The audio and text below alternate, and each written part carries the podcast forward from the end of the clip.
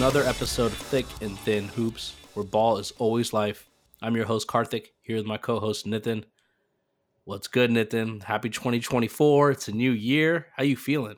What is up? 2024. We might be the only uh, NBA podcast that can uh, smoothly find our way to a four week sabbatical mid season and then come back like nothing ever happened. We're in the new year. It's uh it's it's feeling good, man. How about yourself? Yeah, feeling good, feeling good. It's been a while since we last talked. I know on the pod. A lot's happened since then. But uh it's gonna be a good year. Uh maybe we'll we'll stick to the weekly schedule this year as opposed to last, but it's been such a long time. I think when we last talked, we were kind of celebrating the Lakers and and everything they're doing. Fast forward to now, and the season seems to be on the verge of imploding. So already got the Darvin Hams. Uh, you know, anonymous sources say the players are frustrated, coming from probably Rich Paul himself. Um, so a lot can change in this league in just a matter of weeks, and we're seeing that around the association. Just like clockwork. Um, the Lakers and Klutch and the coaching situation. But uh but yeah, there's a lot of exciting stuff to talk about. Yeah, there is. Let's get into it. So we figured the best way to kind of do a pulse check, given all the time we've missed, we've not had a chance. I felt like a couple different times, you know, schedules did not allow us to jump on the mic, but a couple different times I was watching, whether it was Christmas Day or other games, I was like, shit, I would love to say this. I hope I remember all those fire takes that I had as I was like sitting on my couch. But nonetheless, figure the best way to do it. I put together a list. I told you I was going to put together a list of 10 random questions that were just kind of top of mind for me. Um, you have not seen this list. You don't know what's on it. So um, this is all going to be off the dome for you.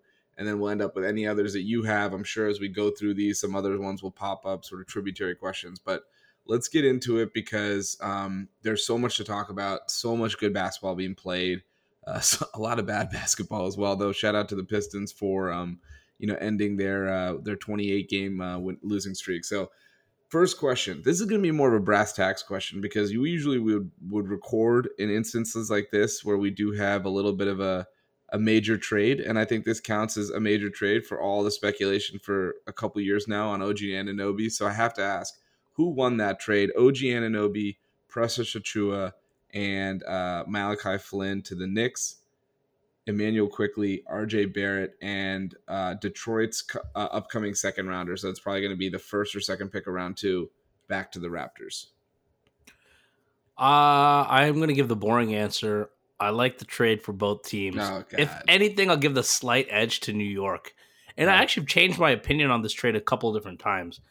I think ultimately it comes down to they didn't have to mortgage any future picks. They get out of having to pay Quickley in the offseason, which it seemed like they were not ready to do. And they get out of RJ Barrett, which, you know, 25 mil to a player who has not shown substantial improvement, who's always felt a little on the table, left a little on the table in terms of the shooting, um, just the reliability. So when you think about the fact that they did not mortgage any picks, they kept all the future flexibility, only a second rounder, and they got uh, Precious Achiuwa also in that deal, who's another nice wing. And OG, I, I, just feel like as a team like the Knicks, they're trying to take that level up. This doesn't vault them into contention, but it gives them that three and D elite wing, the stopper you need when you're playing the Jayson Tatum's of the world, um, you know, the Kevin Durant's, that all the wings in the NBA. So that is the next step that they had to make was ch- getting one of those pieces, and to not give up any draft capital. I like it for them. Uh, and on the Toronto side a little disappointed. I think because I've been anchored on this idea of three picks and four picks and all the stuff that's been floating around there. Um, they get a couple of nice pieces, but I still don't know what the direction of this team is, and, and really depends on what they do with Siakam and what they do moving forward. So, because of that, like it a little bit better for New York. But what do you think? You know, it's funny because because we usually record these trade uh, record these reactions right after a trade like this is complete we don't get the uh, benefit of seeing what they actually look like on their new teams. We're kind of just firing from the hip. Uh, like for example, the Harden trade to the Clippers. I don't think we had really had much time to see how that was going to actually gel beforehand. I was sort of where you were initially, which is I liked it for both teams. I love this for the Knicks. Um, I think you hit on a lot of the points. The number one thing that I think people are forgetting is that, you know, they kept and all of their future first, right? And not only their own, they have the Wizards first, they have a couple other teams first, so they can trade I think up to 7 or 8 picks, which is, you know, you can only trade 4 of your own picks at any given moment, but there's no rule against trading first from other teams, which is why there's a world in which, you know, the Thunder could trade 10 picks for Joel Embiid if the Sixers were willing, you know, that type of thing. So, all that to be said, like the Knicks being able to add a really, really important player to their rotation without touching most of their cornerstone assets in trades, I think is really important. A couple things I'd say about this. OG has fit well. It's only been two games. Um, obviously, he's already playing 35 minutes a game and starting in classic Thibs fashion, uh, thrown right in the fire. He's, you know, spot up guy, some cuts on offense. Brunson seemed to have good chemistry with him. Defensively, like I was watching uh, the Timberwolves game, right? Uh, strapping Anthony Edwards. And then who did they play last night? Um, the Bulls guarding DeMar DeRozan, right? And like, um, actually, did they play the Timberwolves with OG? I don't know. I don't think the so. game. Okay, so sorry. So the the last game against the Bulls, strapping DeMar DeRozan down the stretch, really taking the Bulls entirely out of their offense and taking what was a close game and making it, um, you know, semi blowout. So I think that's really important because he's the only guy that was really capable of doing that. If you look at the previous version of the roster, it was Josh Hart, and frankly, it was RJ Barrett who never really took that step up defensively. Now he's on a four-year, hundred million dollar contract himself. Quickley has to get paid next year. So as much as I have a little bit of heartburn around what the contract is going to be for OG, I'm nervous it's going to look like the Jerami Grant deal, that five for 150, 160. I'm, I think that's a bad idea, but I do think he's going to command north of 30 million a year. I think you can stomach it because you know you're going to have to pay those two guys. You have the Randle deal that's going to come up eventually, and you still have assets that you can go get a third star and, and salaries to match, whether it's a Mitchell Robinson, whether it's an Evan Fournier. Like there are ways to add up to, to what you need plus all those first. So I think in terms of team building, it made a ton of sense for the Knicks. The price was not nearly as high, like you mentioned, of the three first we got rumored with last year. And Anunoby is a good, not great player. I think we're all learning that collectively. When last year it looked like you know they were about to, they wouldn't trade him for you know prime LeBron James. Yeah, I think the real question for this team becomes OG Anunoby was seeking a secondary, primary or secondary scorer type role. Um, he's not going to get that on this version of the Knicks. Yeah. And if they do make a move for a Donovan Mitchell or another star, he gets relegated even further. Yeah. And then you're talking about paying your potential fourth best player. I don't know what he might command 35, 40 million a year. Yeah. Um, depending on what they give him. So that it is helps, the kind of danger. Way, on that note, by the way, sorry, it helps to have the number one best contract in the league in Jalen Brunson. Because Brunson, for being an all star, for being the as good as he's been, making 26 a year or whatever it is, is a joke. Sorry, yeah. continue.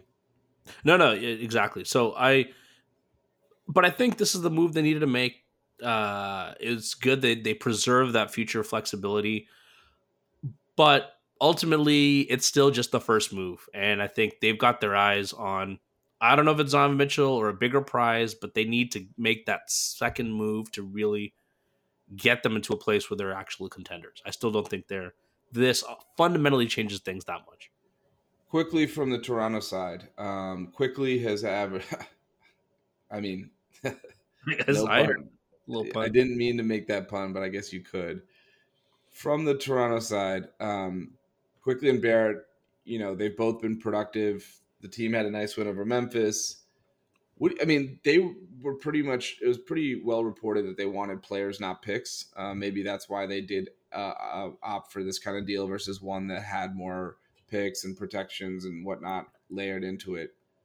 What do you make of because you have Scottie Barnes, who you know some people are giving an All Star buzz to. Neither of us had him on our like preliminary teams a, a few weeks ago, but Kevin Pelton, for example, had him as an All Star starter. So they clearly he's clearly making some type of leap, whatever it is.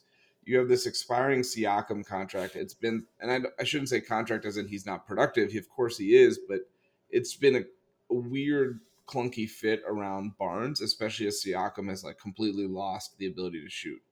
Um, and then you have Poeltl, you have a couple other veterans, Dennis Schroeder. So are they going to blow it up? Are they just trying to pivot again around this new version of the team that's a little younger, hometown hero RJ Barrett Quickley, but still keep their guys? Like, what do you think they are going to do, and what do you think they should do? my fear with this type of trade is that they are absolutely trying to get stay the course in terms of being a playoff team, being competitive, and I think they're looking for players. And I think that was clear in this deal where they took no picks and they got two good, solid players, young players. Um, but I don't know what what that's gonna get them. Like th- right now, this roster has Siakam, Scottie Barnes, uh, Quickley and RJ Barrett is your your top, and Poeltl. Right, those are your top five guys. Yep. Um, where that team is not moving the needle at all. Those players aren't moving the needle at all. Then the question becomes, what are you going to get for Siakam, given that he's going to be a free agent this year? I don't know. I don't think you're going to get a player or an asset that's that valuable in return for Siakam. You're probably going to get um, maybe a pick or two, but I just don't see them. You got to get more than that, right? I mean, he's a multi-time All-Star, multi-time All-NBA. Like, yeah, it depends. But Siakam is not committing to any. He's not willing to make that commitment uh, to to signing with any team. He's outright said that, or his agent has said that. Um, so I, it, there may be a situation where he just ends up going to the free agency market, which would be a disaster for Toronto. I think they would have been better off for selling everyone for picks. Just accumulate picks, tear it down, and then rebuild using all those picks and make a move the following year. Next year is just kind of a throwaway year. I don't see this. This roster is just what is it going to do? Well, they've never done it, right? Like uh, even when they traded Rudy Gay to Sacramento, they were pretty competitive that following year. Um, so they've never really done the um, wholesale tank beyond the year they were in Tampa during COVID, which was super weird. That ended up working, right? They got Scottie Barnes. I don't know. I feel like Masai, like he's made a bunch of kind of head scratching decisions. Like a team that was clearly not going to be competitive gave up a first for Jakob Poeltl last year. Like why? What would be the what was the point of that? Like is Jakob Poeltl so irreplaceable you could not find another center that gives you eighty percent of that while keeping your pick? Um, they didn't trade Anunoby a year early. They obviously didn't trade Siakam a year early. Didn't trade VanVleet at the deadline. So it's confusing. Um, the the logic would say they trade Siakam. I kind of think that they're just not going to, and they're going to take it to free agency and try to yep. resign him. And I just think that that's a bad idea, uh, especially with a team like Philadelphia, who's going to have max cap space. That is the perfect fit next to Maxey and to uh, Embiid. Right? He plays the four. He can be an all switch everything defender. His shooting is covered up a little bit by a good shooting Philadelphia team why is he going to stay in Toronto when he has a chance to compete for a title without giving up cash uh, in Philadelphia or, or, or other situations?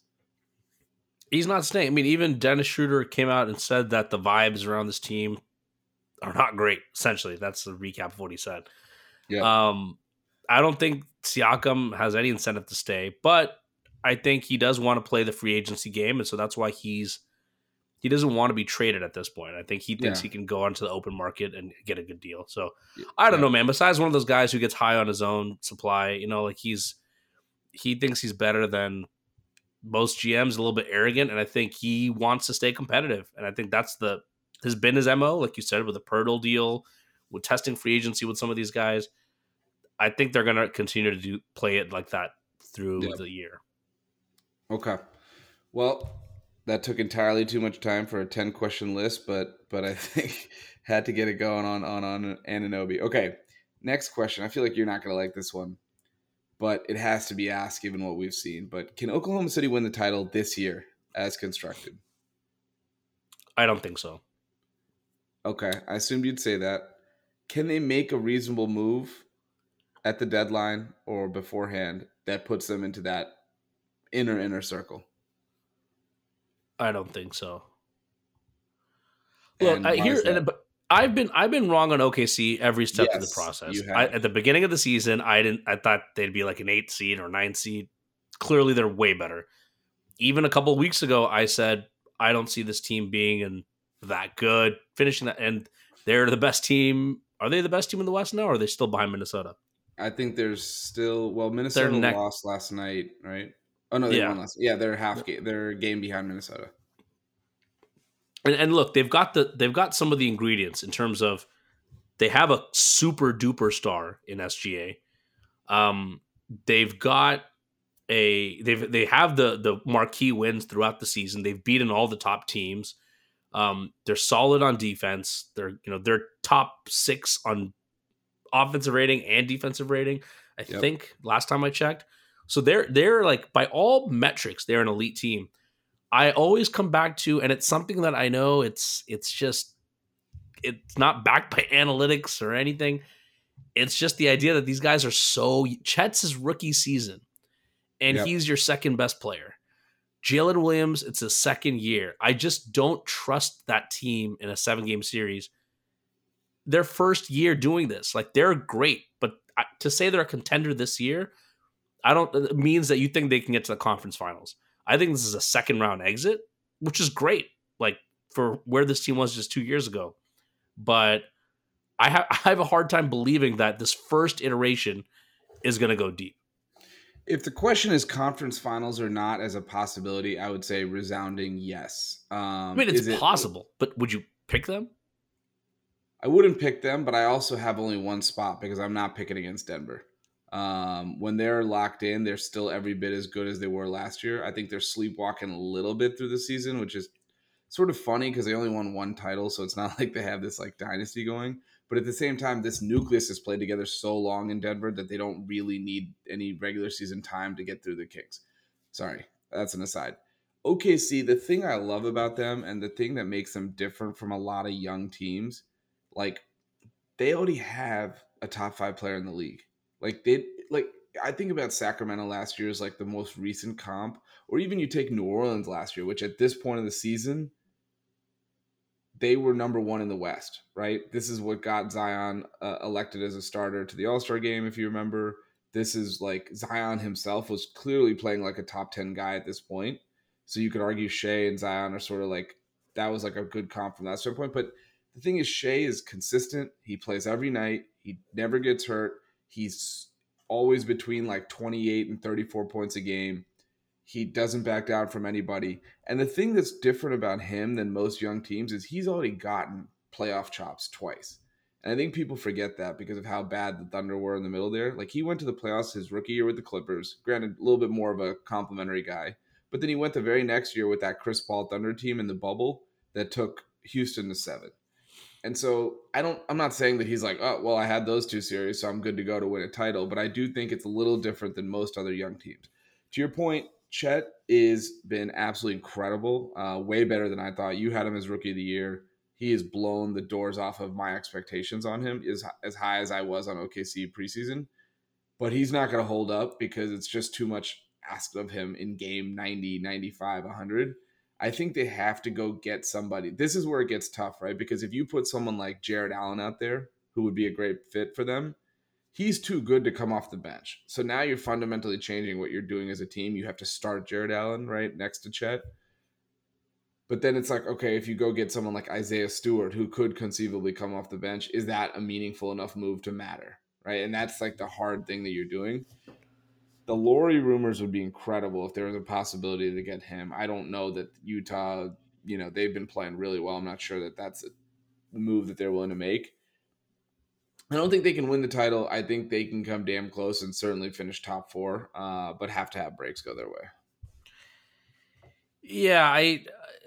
It's possible. Look, it's possible. I and Shai, you're right. He's a top five player. He plays and he's got all the skill set, the skill set of a player that would thrive in the postseason. Yep. Finishing game, mid range game, not over reliant on three point shooting. Can get to the line, but not in a way where he's overly reliant on it. Right? He's not a James Harden where the 11 free throws per game vanish in the playoffs. Yep. I but I think this team is not going to make a swing now, and they shouldn't. I think they should play it out and see how good this squad just by itself is. So the Lauri Lauri deal, any other star, I don't think maybe they make a move for Isaiah Stewart, but those are all like that's not going to fundamentally change anything about this year. Yeah. Um, I just don't think they need to go all in right away. They need to see what this team can do in the postseason and, and what they have. I think the unfortunate thing for them is Giddey, even without the all the Possibly allegations around Giddy, Giddey, yeah, I thought he was the best candidate to get traded. I said that at the beginning of the year. Like he's a piece that he's a nice player, but he's a player that they could possibly do without and get a nice haul for him. And all of a sudden, that asset now may be a little bit less valuable given what's happening around him. But yeah. if his value doesn't change, that is a perfect piece on top of all the picks that lets you go big game hunting because you've got a young, talented player plus picks that you can start shopping. So not only not only the off court stuff, like he hasn't played as well this year. But Like, yeah, I mean, He has not taken the step that you thought he would, where like he's only shooting 48% on twos. Like he, he's just not necessarily been the, the same type of trajectory that these other guys had, especially like a Jalen Williams. and you kind of knew that, right? Like I, I mean, not knew that, but I, I think he always had a little bit of a ceiling to his game. Not saying that this is the ceiling, but you also have to feel for him because he's getting booed in every arena every time he touches the ball. Like I was watching Hawks Thunder last night. It's still happening. I was watching Hawks Thunder, and Atlanta's not known for like uh, you know having necessarily a passionate crowd. Their team's not even that good. Yeah. And this team was mercilessly booing him every time he touched the ball. I'm like, dude, if even Atlanta's doing it, it's not just the Boston's, the you know these really passionate fan bases. It's literally Atlanta, and yeah. I don't know how you deal with that. Like, Well, yeah. I mean, look, I don't actually. It's sort of a. We don't need to get into it. It's sort of unclear what ended up happening or not with this thing. Like, do we all just bury it and move on, or are they going to do something? But at this point, it sounds like that investigation is basically dead, right? And they're just going to kind of keep it moving. But it, it's true. It's it's it's a tough environment, and and sort of you know he's also the guy whose game is going to fit worse next to a ball dominant guard like Shai. So yeah, like the better Shai is, it's not helping Giddey because he thrives with the ball in his hand as well, or as a right. second facilitator. So, broader question building off that. Do you think we're seeing a real changing of the guard in the league? Specifically, you look out west, four teams I'm thinking of Oklahoma City, New Orleans, Sacramento, Minnesota. Super young, super talented versus LeBron, Steph, KD, all on struggling teams. Lakers and Warriors below 500. The, the Suns are two games above 500, but literally have 30th out of 30 strength of schedule. So they're like, probably should have been way better. Like, is this real? Or do you think things will normalize where some of those young guns will start falling out? Phoenix gets more reps, Lakers figure something out. Like, what do you, because to me, this does feel a little momentous uh, as far as, you know, league hierarchy. Oh, absolutely. I think it's happening. I think this year, these some of these teams, Phoenix, LA, might get it together a bit, make a push. But I think next year, it's done. I think the transition happens because That's crazy. LA's struggling with with a healthy AD and LeBron to stay afloat. I don't think next year's going to make it any easier. Uh, the Clippers, despite how well they're playing, I think they're going all out this season, and I just don't see them being able to do another year with all these guys, uh, another year older. Warriors are imploding, right? Who knows what happens to Draymond, what happens to Clay going into next season, and Phoenix once again, like depending on how this year goes, they may make changes. They may, I don't know what they'll do, but next season could look very different. So all these teams, even if they get it together this season, I think are going to take a significant step back next year. And you know, the Mavs are not. The Mavs are kind of in between because Luka's young, but they're still here, right? You already mentioned Minnesota, OKC. Yeah, I guess uh, I should have put the Mavs in that first category, but they just feel like an old team for some reason. They feel like an old team, right? But like, given that Luka's so young, and then you take Memphis, we we all forget about Memphis, but they're also one of the younger teams. Had a lot of success early. So I absolutely think that those are going to be the new guard, and that'll happen next year. I don't necessarily know Houston. How about Houston? Houston too. Yep. And Houston settled down this year. Like now they've kind of fallen back in the back, but absolutely next year they'll take a step up. So Alperen Sengun, who had him on the All Star team, is going to claim him as his own first. that's fine, man. No, it's true, and like it's crazy because now it feels like there's an arms race in the West too, even with this next gen. And like it was always felt like the arms race among, amongst like the staff, the Russes, the Chris Pauls, the KDs, those guys who played in the West for a long time, Damian Lillard, etc. Now it's like there's a new arms race with Ja Morant, with De'Aaron Fox, with Anthony Edwards, like Zion Williamson, like all these dudes who are you know going at it. And you still, of course, have Jokic, who's kind of like the king of all this, but again, he's just a bit older, probably in that mid tier.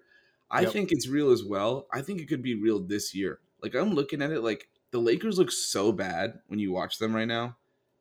Like they were 7 and 0 in the in-season tournament, right? And overall they're 17 and 18. And so you're looking at a team that's 23rd in offense who's struggling tremendously to get points and they have healthy and really productive seasons from Anthony Davis and LeBron James. We only questioned whether this team was going to be good based on those guys' health. If they're healthy and they're not good, then what do you do about that? Because I don't think that was a f- situation that anyone forecasted. I, I agree. Like it's not a good sign that they've been this bad with those guys healthy and playing well. Yeah. But I will say they've got a lot of attractive pieces on that roster. Ooh. Relatively attractive that they can make another move. They can do what they did last year and flip these guys. Um, another team might take a chance on Rui. Uh, obviously, you've got. I mean, they're not going to part with Reaves, but McDaniel's.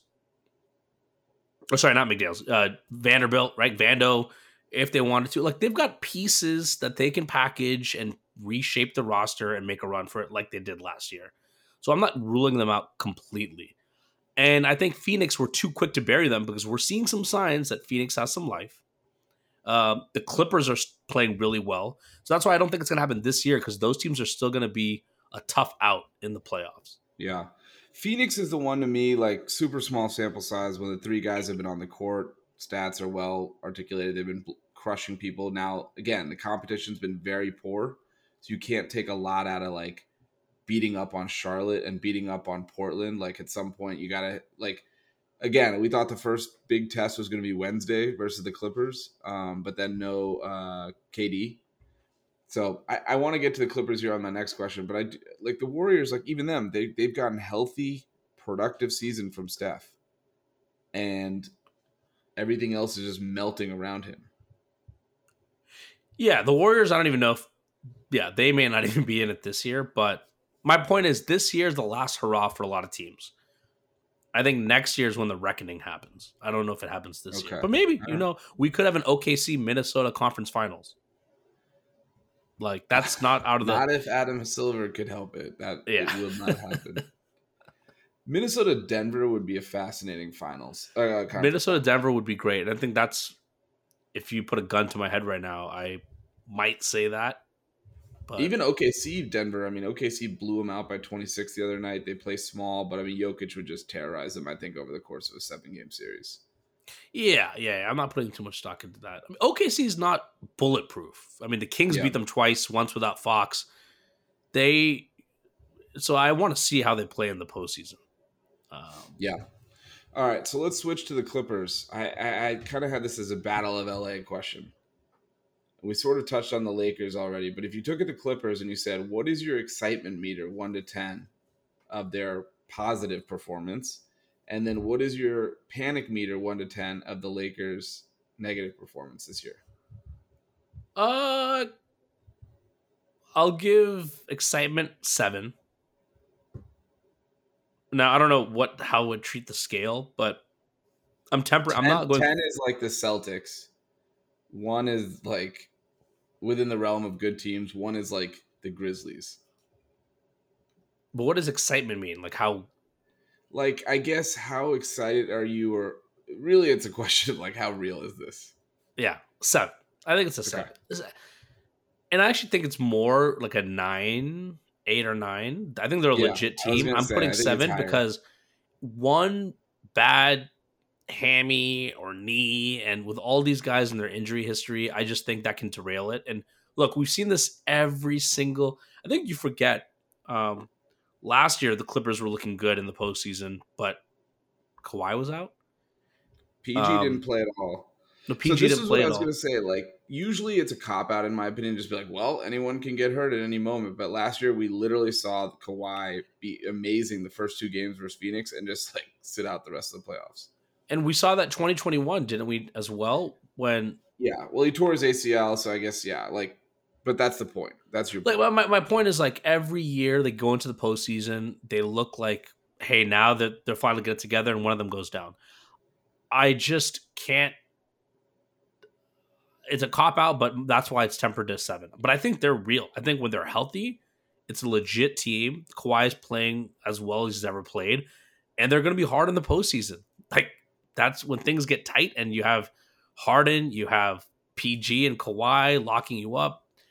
Westbrook is a spark off the bench. You don't need to expect that much of him. This is this is a good team. Yeah, look, I think they've been they're they're real, man. And like if you think about it, like they've been another season team that's had great health but capitalized on that great health.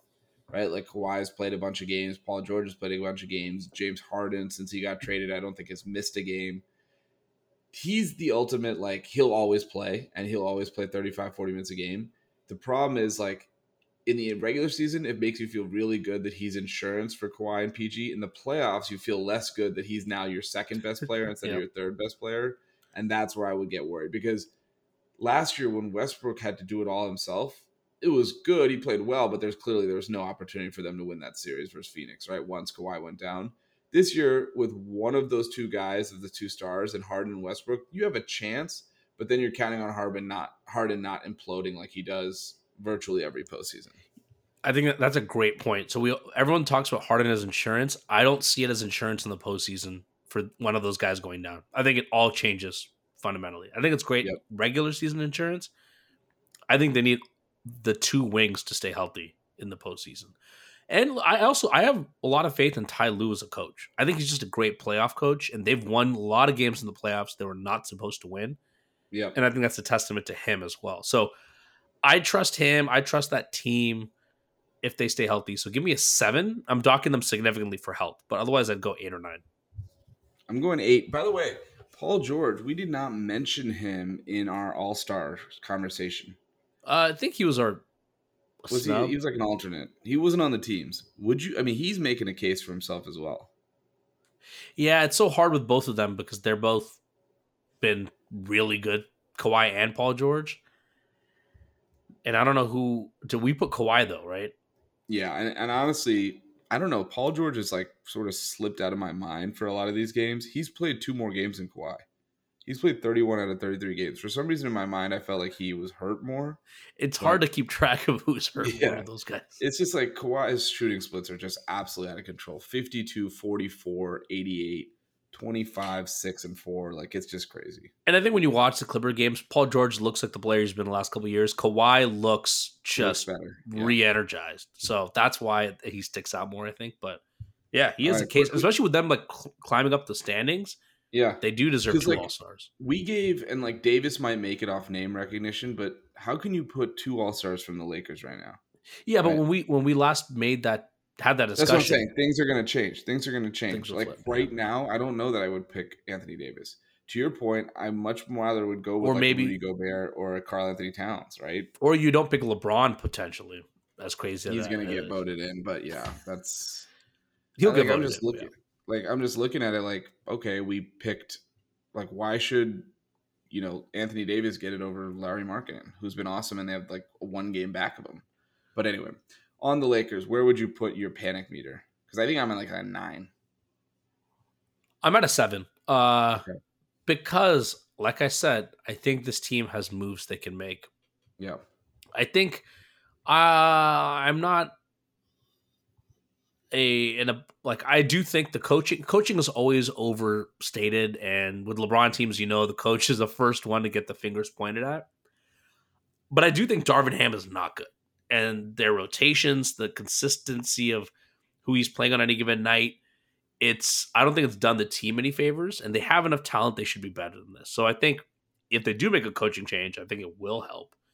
And like I said, I think they've got assets that they can flip and they can make a move for LaVine. They can make a move. They can go after some big name guys. And you might say LaVine's not going to move the needle that much or this and that. But my point is they can shake things up enough in which they become a contender again, assuming AD and LeBron continue to play as well as they have been playing and they're healthy. So I'm going to go seven because I think it's nine panic meter with this version of the team, but I think they've got yeah. moves to make. I mean, Ham is clearly an overmatched coach at this point, and like again, I think the biggest thing I'll say is what move are they going to make that's going to be so instrumental with with the assets that they have. They're not going to trade Austin Reaves. You know, they're not going to trade like I don't even know. It's what Rui, D'Lo, Vanderbilt, and like a pick for what? What's that going to net you? I don't know, Sounds but like LaVine's value is not that high right now.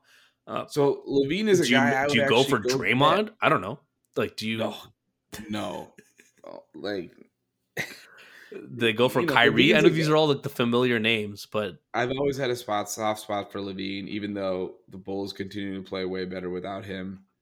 I just love his game. I don't know why. I know you do too as a UCLA guy. But the main thing about LaVine is he gives them a level of offensive firepower that they have no chance of getting um, from any other equivalent skill set, right? Because he's such a distressed asset at this point. Whereas everybody else who's as good at, as a basketball as LaVine is is not is going to cost way more. yeah, Um, but you have to pay him 160 million or whatever it is over four years. So do you really want to go do that when LeBron's a pending free agent? That's kind of like your last move. And if he chooses to leave, have fun going 32 and 50 with Anthony Davis and Zach LaVine for the next three years. So that's kind of where I'm at on that. Yeah, they're He desperate though. LeBron's not leaving. I think He's not leaving. They're desperate. the. Bronny thing is real, but I don't even know that Bronny is like league ready next year. He's not going to be. He's not. He's not. A team might take a flyer on him, but he's not a first round pick. Well, um, if I was the Wizards GM, I might take him number two overall if it gets me two seasons of LeBron. that's the thing. Like, what does that pick bump for the LeBron potential? Is it ten picks, fifteen picks, twenty picks? Like, how how much higher does he go? Well, you would have to. Well, it's, I was gonna say it's just to sell tickets, but the thing is, he's still really good, so he would help you. Like if you were the Hawks, why the hell would you not take Bronny at like ten? Your team Because is you could get a legit prospect at ten. Why are you settling for whatever. Bronny? Your team is toast. You have Trae Young and Dejounte. They seemingly hate each other. They gave up three firsts for for to the Spurs for the Dejounte trade. They they have Jalen Johnson who's a beast. Pair him up with LeBron on the wing, and let's go do this thing. I, I think you know, outside of the prospect of getting LeBron, Bronny has that LaMelo thing to him where LaMelo is very popular with the kids, the culture, right? The Yeah. House Highlights was always posting his stuff. Same with Bronny, just because he's LeBron's son. You always hear about his like highlight plays at USC in a random game USC's playing that no one cares about. He would bring eyeballs. So even without LeBron coming, I do think Bronny has appeal as like a hey, fill the stands. This is LeBron's son. I haven't checked his stats. Has he been doing anything? No, man. But like the amount of clips you see randomly posted about him, you'd think he's I saw the chase down block in his first game and a couple other like clips that LeBron himself posted. yeah, he's averaging seven points a game. I mean, I I'm not gonna crush the guy from coming back from cardiac arrest and not filling up the the stat sheet yet, but I just I don't know what because of that how ready he's gonna be physically to to go to the NBA in just you know six months. Yeah. All right. Let's switch over to the other conference again. Can anyone beat Boston in the East? I'm not counting Milwaukee out. Um, yeah, fair. I think this is Boston's title to lose. Um, and I was going to say Milwaukee's defense, not this last Pacers game withstanding, like where they let the Pacers light them up, and even tonight they let the Spurs light them up. They have been showing defensive improvements. Um, so I don't think they're as big of a disaster as they were made out to be early in the year. And Giannis is at another level, so I, I don't want to count them out, but I think right now it is the Celtics' title to lose.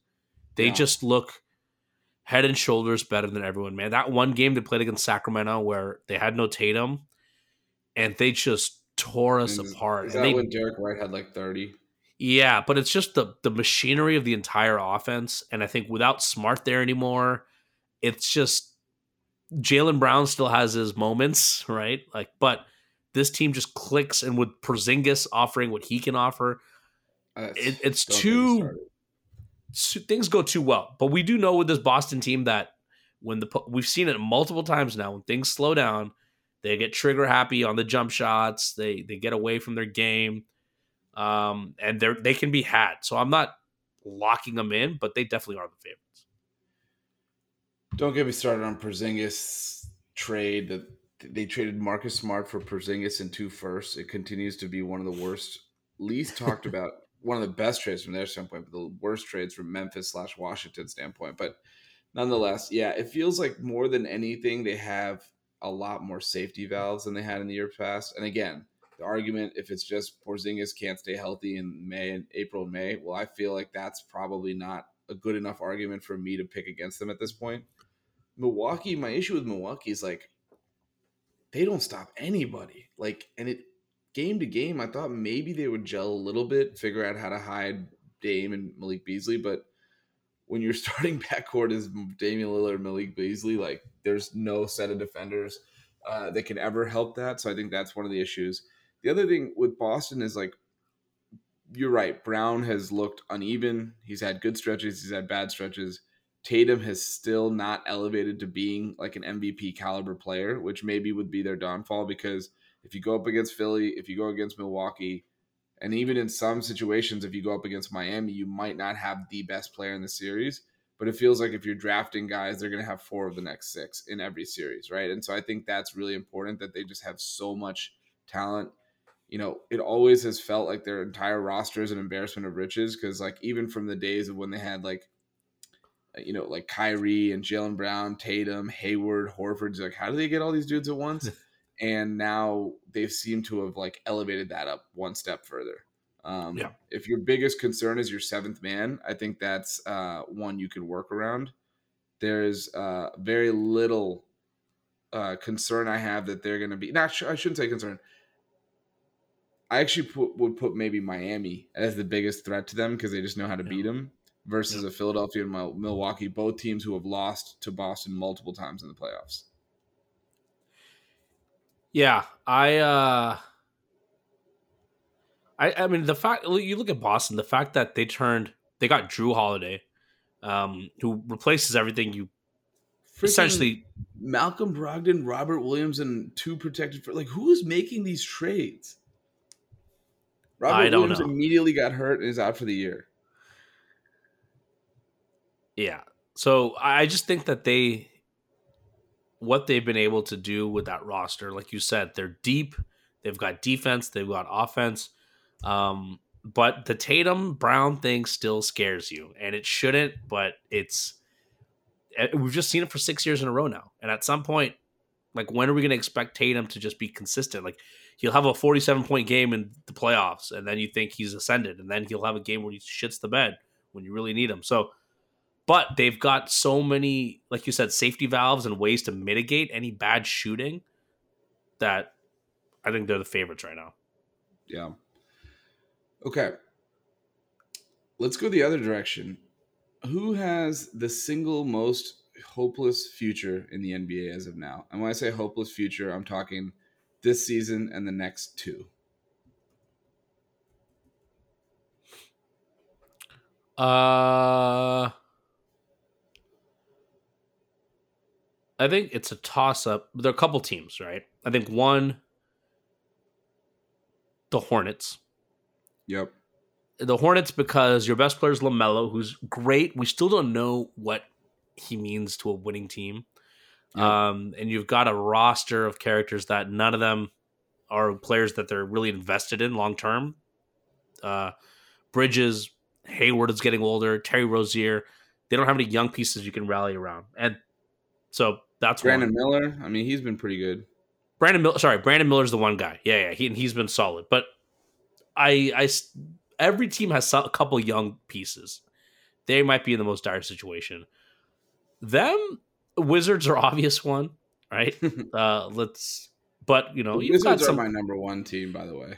Yeah, the Wizards are definitely there. Um, but I think they're a little bit more bare cupboard, which is you kind of know that and expect that. They can kind of start from from scratch. Like they they should flip. Like I think the yeah, Kings should. would be willing to part with a player and a pick for Kuzma. I think they just need to start do, selling these you guys. do Barnes and two firsts for Kuzma? No, I do Barnes a first. We don't want Davion Mitchell. Don't even mention his name. I was gonna say Davion. Um, Kings first are gonna be bad. So it's like cool. Barnes in the 28th pick or 26th pick for Kyle Kuzma. Yeah. It's not getting me out of bed. Yeah, you're right. One's not enough, but two feels like too much. So I don't know. Um, but yeah, those two teams, and uh, you know a sneaky one. I mean, Chicago. Yeah. Like, yeah, Coby White. I know he's been balling, but let's be real. Like, what do they really have?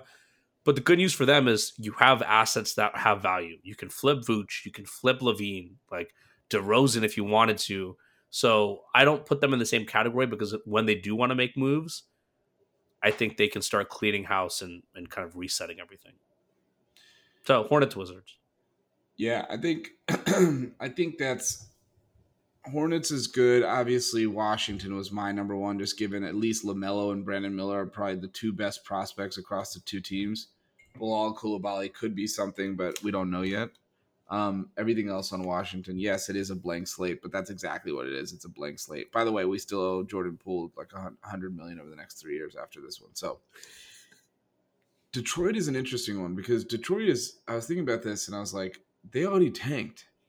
Can you imagine if they were like, actually, we're gonna have to tank again? Sorry, everyone. Like, they got Cade Cunningham, they got Jaden Ivey, they got Ausar Thompson, Jalen Duren, Isaiah Stewart. Isn't that what you're what you're going to do if you go tank again? And now they're sitting there. They're three and thirty-one. I will say they're the best three and thirty-one team that I've ever seen. Just given like the collection of talent, like I don't understand why they're so bad. I really don't. And they gave Monty Williams six year, $78 million deal, biggest in NBA history. Like, what is the issue? But so I wouldn't put them at the top of the list because I'm more perplexed with them than I am like uh, hard on them for their, you know, are they truly the most hopeless? Chicago's a good one. The other one that I was thinking about, like, you know, Portland. Sorry, no, no, no. Go Portland. Ahead. Were you gonna say Portland? I was gonna say yeah. they're sneaky. Like I was not, thinking Portland. Like who? The way Ayton's looked, who, the right. Jerami Grant's not, deal, Scoot. Yeah, yeah. And like Simons has been great, but Simons is like the ultimate good stats bad team guy. Like, yep. Like him being twenty five points a game is literally meaningless to me. Shaedon Sharpe's been fine, but inconsistent. Like you're expecting really big leaps from some of these guys to turn into stars, and otherwise you don't really have like a ton and it's mm-hmm. Portland, so you're not getting any free agents. Yeah. So who's the other team you're going to say? I was going to say Portland. That's who oh, you were going to say Portland. Say. Okay. Yeah, yeah. Nice. That's what I thought. Um. So anyway, most are in the East because everyone in the West is pretty much competent. You know, Spurs could low key be up there for minus Wemby because I don't know. Yeah, but you got Wemby. Doing. You got to generate like. Yeah. Good segue. By that logic, what has your been your impression of Wemby through 35 games, given the generational tag that was provided to him before the you know season? I think he's lived up to the billing. Um, I think he's been he's had his flaws. Uh, he's but the last month he's month two weeks maybe two weeks he's really turned a corner. I mean today's game against the Bucks, like that block he had on Giannis Giannis threw a shoulder into him. I don't know if you know what I'm talking about, like towards the end when they're up. Oh yeah. Oh yeah. Threw a shoulder into him and, and Wemby didn't, you know, the based on what I thought of Wemby coming into the year, getting pushed around, he does get a little pushed around and it's not he needs to bulk up. But he's starting to hold his own in the paint. He's starting to For show sure. a little bit he's making smarter decisions on offense. I think they still suffer from the fact that they don't have a point guard and he doesn't have help get putting himself in good spots and he's still putting up 20 25 in a lot of these games and getting the blocks getting the highlight plays and i don't think wemby was ever gonna i don't think anyone thought he's gonna come and be a 25 15 winning player in his first year. I think if we just saw enough flashes and i kind of wasn't we, sure. I was like maybe. I didn't think so. I i mean especially when i saw him I mean, in summer league like, he's at 19 and 11 three blocks a game with this trash ass team around him. And it's not even like a 19, like he's getting a lot of points just because there's no, I mean, part of it is no one can really score on that team. But I, I think he's got an arsenal of moves, right? He's not spamming yeah. one or two things. He's not shooting an insanely poor, he's not the most efficient big for sure. He's not Chet. But I think you got to be satisfied. And if I'm the Spurs, I'm ecstatic at what I have. Yeah, I mean, he's a guy who any big, I think, like if you say generational, you say LeBron, blah blah blah. People are starting to think your rookie season is going to look like Shaq or Tim Duncan. That's just that's a bar that's like unfair to put on any player, much less a guy in the position that he's in, right? Like everyone talking about Chet. Chet's been amazing. The efficiency is incredible, but he's playing in like a tailor-made situation for himself. Wemby's trying to do this with nope with Jeremy Sochan, like either completely looking him off or like you know sailing passes 10 feet over his head, which is a hard thing to do with Wemby. And I just think I don't understand what they've done with this team. And like, I feel like they've stunted his development a little bit. Like, you look at how hard it is for him to generate offense. Yes, he does have a lot of moves, but he also doesn't get a lot of easy looks, which if, you no. know, if you're seven foot five with his skill set, you would think it'd be easier to generate better looks for him. Um, and they just haven't been able to do that. So I've been really impressed with him up and down. Certainly, like some four or 14 nights, you're like, how is this happening with a guy this tall? Um, but net super positive in my opinion. Like the shooting splits will get there. Like Kevin Durant shot poorly his rookie year, right? I think it turned out okay for him. Um, and I'm not worried about it. I just I'm really interested to see how quickly they're going to try to turn it to be good because he's ready. Like I think he's not only ready from like a talent standpoint, I think he's ready from a competitive stance, competitiveness standpoint. This dude is like a dog, and I'm not sure I knew that uh, you know coming into the year.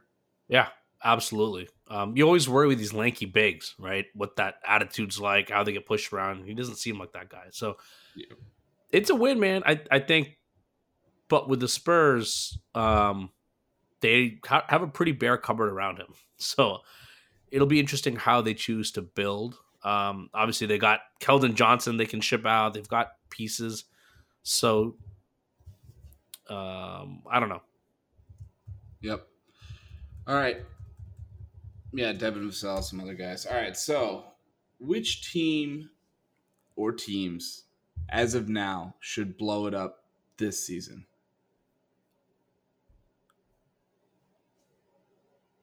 Chicago, Toronto, um, Washington's a little too obvious, and they can't really. They're not going to blow it up right away. But well, no, they. I mean, I would put them on the list, right? Trading Kyle Kuzma, trading Tyus Jones. Probably not a big market for Jordan Poole, but moving him if you can. I would put the Jazz the should. I don't think they will, especially they've been playing better lately, um, and they're still in the play-in mix, and so I don't think Ainge is in a rush. Um, I'll give you one that's a little bit out of left field because those are all the boring ones.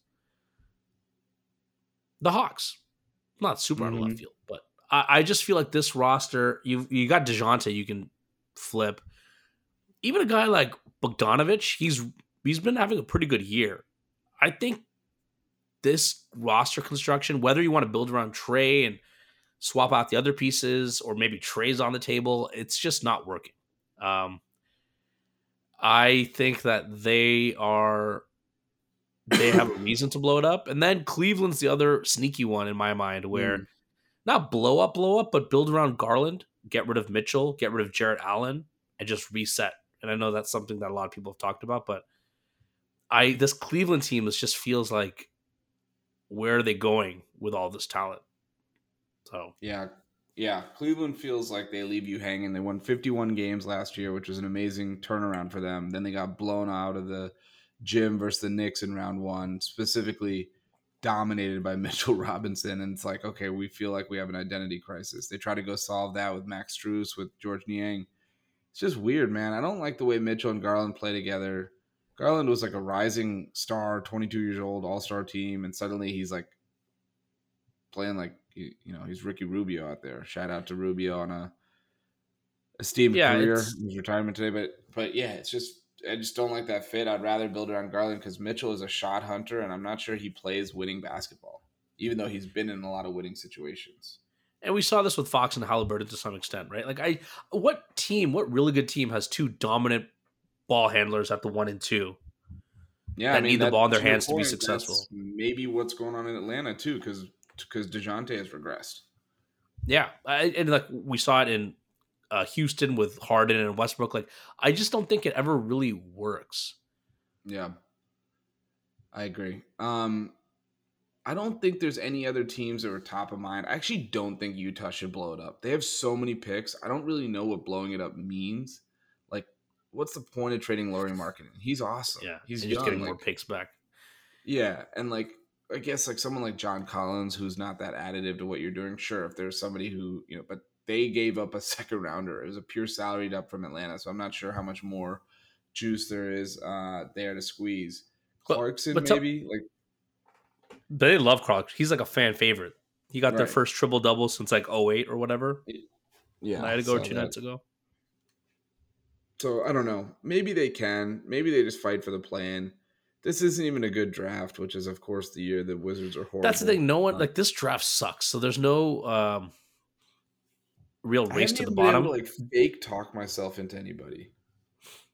yeah, it's. I mean, it's also because Wow. we're coming off the Wemby draft and a really strong draft overall. Scoot, Brandon Miller, the Thompson twins. Um, I know. Of course, the Wizards tanked one year too late, which is a move we've seen quite often. Um, but I, I think the Pistons uh, are not in blow it up mode. I mean, you can't. They're so young. You- you- There's not, nothing to blow up. I, But I don't know what you would blow it's- up. Yeah, but what It's I mean is, it's such a it's a such a mishmash of talent. All really like look, Jalen Duren, great player. Cunningham's shown that he's actually a pretty good player. Jaden Ivey has flashed quite a bit, even though he's not that consistent. Um, they've got pieces, and I think it's a matter of just reshuffling a little bit, maybe shipping some of these guys out. Because this combination, I don't know if it's going to work. Well, Ivey's finally started getting minutes again. Well, yeah, After like getting buried on the bench forever, he's finally back like in the starting lineup. and I don't understand why it took Monty this. Like I, Monty is just like, it's why it took him so long to do that. Like you'd think after you He's like lose a- twenty games, you'd start making some significant changes. He's like a modern day Byron Scott, yeah, Well, which that's isn't actually really good. that modern day. But but yeah, same. Like Just- I hate young guys. I have no actual X's and O's. 'cause they're- just thinks I'm a good like locker room guy, but all my teams underachieve. They're both light skinned, bald, black guys. is that? Uh, no, I was not going with that. no, I'm just kidding. But yes, that also uh, helps. But um, yeah, something about it, and I don't know. I mean, obviously, like firing a coach doesn't affect cap space, but I'm not sure how many owners are willing to eat sixty-five million dollars on a contract to then go hire someone else. yeah. Um, I will say, I'll, I'll make an, I want to ask a question for you, right? You know how Yeah. we talked a lot about the parity going into this year. Um, I've had this weird feeling that there's a lot of bad teams in the NBA this year. Like, mhm. and I know some teams have to be bad. That's just the way the. But we thought about a lot of teams kind of grouped in the middle, right? But there are some rotten apples. Like we knew Washington would be bad, sure, but Detroit, no one expected this bad. The Hornets also massively underperforming. Raptors and Bulls are kind of, you know, the Hawks are underperforming to what I thought and what a lot of people thought they'd do this year. And then you go out west. Sure, Memphis missed Ja. That's why they're down. But the Blazers, given the talent they had, they're I would say they're doing worse. The Warriors and Lakers. I feel like there's a lot of teams that are just not that impressive. Yeah, I would agree. I think that at the end of the day, like there's there's always going to be parity at, with the amount of talent that we have, but things will shake out where you really end up not having that many true title contenders. Because it's funny you said that. My very next question was like, how many teams could realistically win the title this season that would not surprise you one bit? Because a lot of the teams that we think are quote unquote good or like contenders or whoever, like a Pelicans, if they actually were real title contenders, I think you'd be surprised. So that plus like the bad teams, like it's really the holy four, right? It's Spurs, the the uh, Pistons, the Wizards, and the Hornets, and then there's that collection of like kind of mid to bad Portland's, etc. And then you have like the supposed to be good but bad Atlanta, Chicago, Golden State, Lakers, you know that that whole contingent, Toronto, um, or not supposed to be good but think thought they were going to be good. But how many teams would be kind of in your inner circle of contenders where you don't blink? Who are those teams? Where I don't blink. There's don't only blink if they won. Won it all. there's four. Okay. No, three. Three. Yeah. What's uh, Denver? Denver, Milwaukee, Boston? And then there's a second tier where I'm like, which includes the Heat. The Heat I almost put in tier one, but I don't know. Um, that next tier has like the Heat and the Suns and the Clippers and the Timberwolves. Oh, yeah, then it gets big. So I'd say yeah, only three. You don't have potentially the team with the two-time MVP on it, reigning MVP. Sixers. Yeah. Oh, they're in that. They're in that second tier potentially. I. I think they're my first tier. With the way Oh. Maxey's playing, and we'll see what they decide to do at the deadline. We know Morey never really sits tight at a deadline, but now he wants to protect the max cap space. I'm super interested to see. I think Philly could realistically get into that um, top tier with even a fringe move to add a little bit more rotational depth. I don't know, man. I don't. Uh, it depends what the fringe move is. I just, as good as they've been, as dominant as Embiid has been, as good as Maxey's been, this feels like much more. And I know this year it's Nick Nurse, so they've got that's not Doc Rivers flaming out in the postseason again. I I just I guess I have to see it with Embiid in the postseason. He's kind of gotten the reputation like Harden now, where look the foul, the fouls, the flopping, the the game that doesn't translate as easily from the regular season to the postseason, Mm-hmm. And so I'm not putting them in that tier yet. I, I just don't see Yeah, I them. mean, he has not even remotely come close to doing it yet in the playoffs. So That's the thing, right? Uh, Even if he flamed out last year, but maybe he put up decent stats, like he's been bad, bad, and or even if he like lost you know, didn't get to round three, but he was always putting up great numbers. His numbers all go down in the playoffs. yeah. So I know it's a cop out because like, but I just don't see it yet.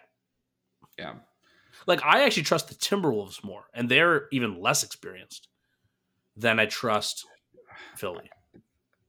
maybe Ant will allow me to overcome the skeletons of Karl-Anthony Towns playoff performances, but it's going to take me a while. I mean, to you got to draw a line in the sand, man. At one point, you're like, "Oh, I'm on the. I've been on the mini band, you know, bandwagon just a year late. Now you're pulling back. When they win a second round series, you're gonna be like, I've always been on the back. You got to like put your foot in the ground, draw a line. Like, are you in on mini or not? Stop waiting. I'm in on many. I'm in on many because I'm in on Ant, but holy shit. Once uh, Towns fouls out of the first game in like 22 minutes, then I'm out on them again. Uh, Which could happen. Look, there's a lot of reasons why I could flame out, but I'm just saying, like, do you believe in them or not? Because they're do. doing everything I- you I- expected or wanted them to I do. think they're sustainable. Their offense is really stuck in the mud at times, but defensively, it's all real. Um, I think they're going to be good in the playoffs defensively. I think the biggest question for me is how do you create? I don't know how, where do you go to find someone else who can give the offense a little jolt because if it's not like Ant going hero mode, they don't have a lot. They don't. uh, You're right. now. that that is the biggest flaw, and I think I think they're team that needs to make. It's like weird to ask the number one seed to make a move at the deadline, but I think And they, need a little really more offensive assets, right? Like, what are they going to go do? I don't know, right? Do you dangle again like a guy like um Kyle Anderson's too valuable to what they do. You know, those I'd say you could dangle him. Well, I was going to say, what about Kyle Anderson for Kelly Oubre? Kelly Oubre, yeah. They get a lot better looking, I'll tell you that. Yeah, that's true. That's very true. Can't can't argue with that. All right, last question. Name your top three on your MVP ballot as of now, January fourth, two thousand twenty-four. Ooh. Um Embiid, SGA, Giannis. Okay, I'm, I've think that's what moved I have, too. SGA into that list.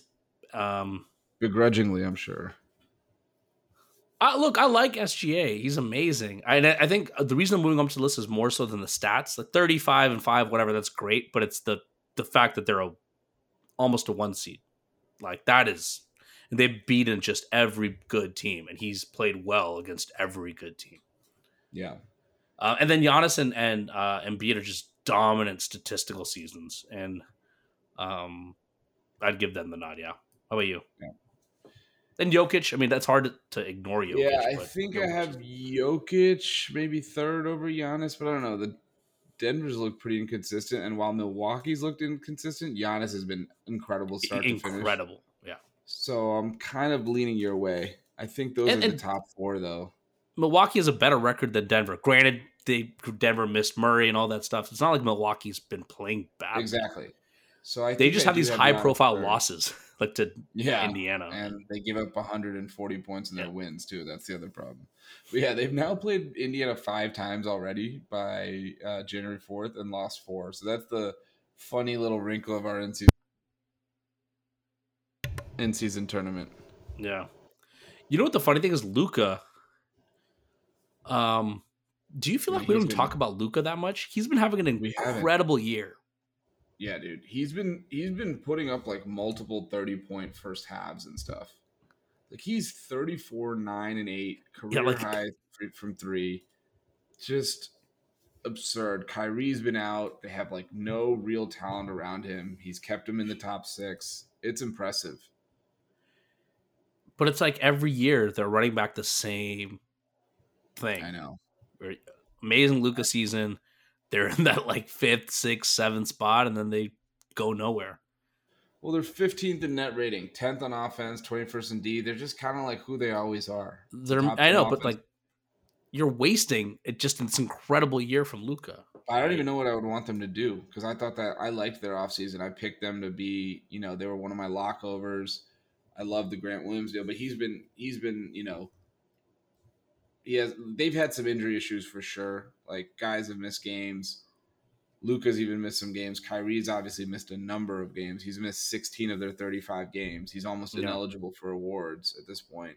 So maybe it's like you can just get healthy and these guys will all be fine, but you're also counting a lot on like guys like Dereck Lively, Josh Green. It's tough Yeah. to Dante Exum. Like it's tough to to be a real contender with this many kind of replacement level dudes playing for you. Yeah, I mean that that's my point. Like Derrick Jones, like what? So I agree with you though. It's not been talked about enough, and we've all got bored of his greatness, even though he's only Yeah. 23. I mean, I know we talk about his highlights every day, but like he like now it's about SGA, right? It's about all these like other teams that are doing well. The Mavs have kind of slipped into just, oh yeah, we know what they're they're this middling team, not really going anywhere. But yeah. Yep. All right.